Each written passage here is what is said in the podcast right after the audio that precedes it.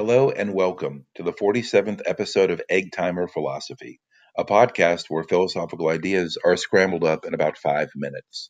Today's topic is one of the oldest and most important within the philosophy of religion, the Euthyphro dilemma.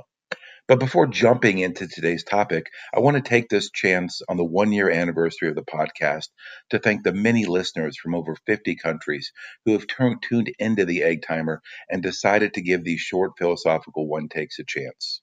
Thank you. And now on with the show. The Euthyphro dilemma is found in its namesake Platonic dialogue, Euthyphro. You can find the text of Plato's Euthyphro with a quick Google search, and it should probably take most listeners around half an hour to read. The dialogue involves only two people, Socrates and Euthyphro. The setting of the dialogue takes place outside the court of Athens. Socrates is about to go to court because he has been accused of impiety, and Euthyphro is at court to prosecute his own father for a murder under somewhat unclear circumstances. Socrates engages in some flattery of Euthyphro, and then, especially given that he is going to have to defend himself against a charge of impiety, he tries to learn about piety and worshiping the gods from Euthyphro. In their discussion of the gods, Socrates brings out an interesting dilemma. He puts it like this, and this is directly from Benjamin Jowett's translation, which is the one you're most likely to find with an internet search.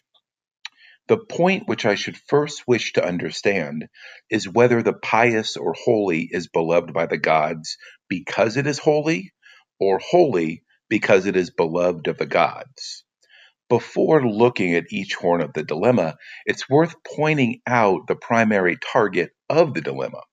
The primary target of the dilemma is a view within the philosophy of religion called divine command theory. The basic idea behind divine command theory is that an action is good if God says or commands that it's good, and bad if God commands that it's bad. The theory is fairly straightforward, and many people from various religious traditions endorse some version of divine command theory. Now we can see how divine command theory stands up in the face of the Euthyphro dilemma. Let's start with the first horn of the dilemma. This again is the pious or holy is beloved by the gods because it is holy. That seems reasonable enough. God likes holy things because they are holy things. Seems fair.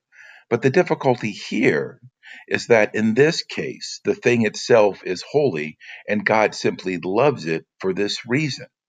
The goodness of a thing in this case wouldn't be determined by God's commands, and as such would challenge divine command theory. The thing God loves as holy is already holy, regardless of God's command to that effect.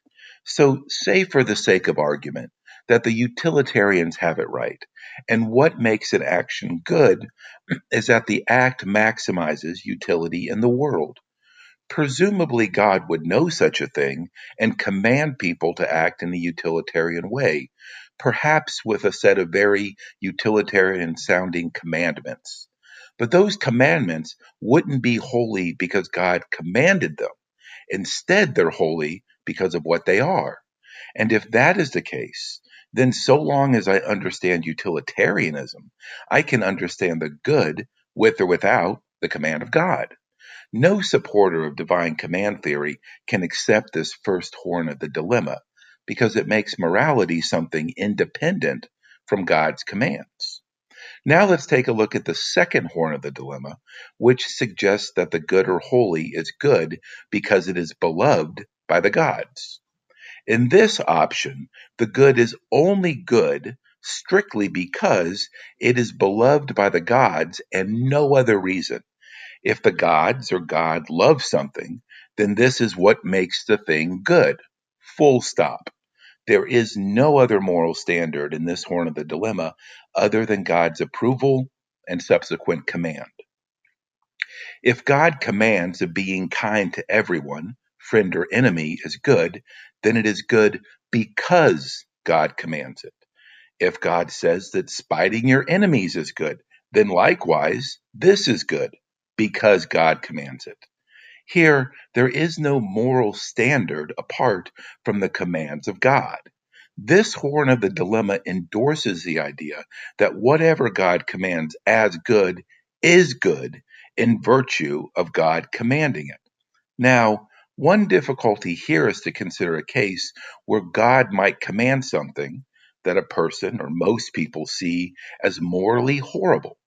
Say God commands that anyone who has naturally blue eyes is subject to horrible treatment. Then treating those with blue eyes horribly would be moral too, and in virtue of this command. Now, I know what some listeners will be thinking here. God wouldn't do that. God would never command to treat those with naturally blue eyes in an awful way just because they have blue eyes. That would be a ridiculous thing. Right, fair enough. But that won't get you out of the dilemma. Instead, it will just throw you back into the grips of the first horn of the dilemma. This is because when you explain why God would never command such a ridiculous thing, you will have to offer a moral standard separate from the command of God. Perhaps you'll appear to fairness or basic decency or just as to why God as reasons, excuse me, for God for why God won't command the horrible treatment of those with blue eyes. But the moment you do that, you're back to the first horn of the dilemma by noting a separate standard from the commands of God.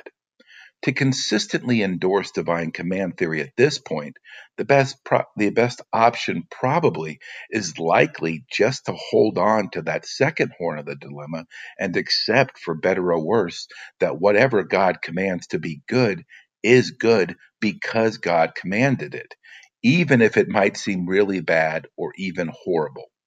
That is an option to take, but it's an option that most people even many religiously minded people reject. So, where does the Euthyphro dilemma leave us? First, it leaves the person who endorses divine command theory in a very tight spot and pushes them to endorse a view that many just can't see as plausible. But the Euthyphro dilemma does not itself, and this is important to note, serve as a strong catalyst of atheism, because a person could believe that God exists and at the same time reject divine command theory. Under such a view, God could simply know what is true about morality and pass this knowledge along to people. That position alone could offer good reason to pay attention to the commands of God, not because the commands themselves determine the good, but because they might offer a way to help better know the good. Until next time on Egg Timer Philosophy, wishing you good philosophical vibes.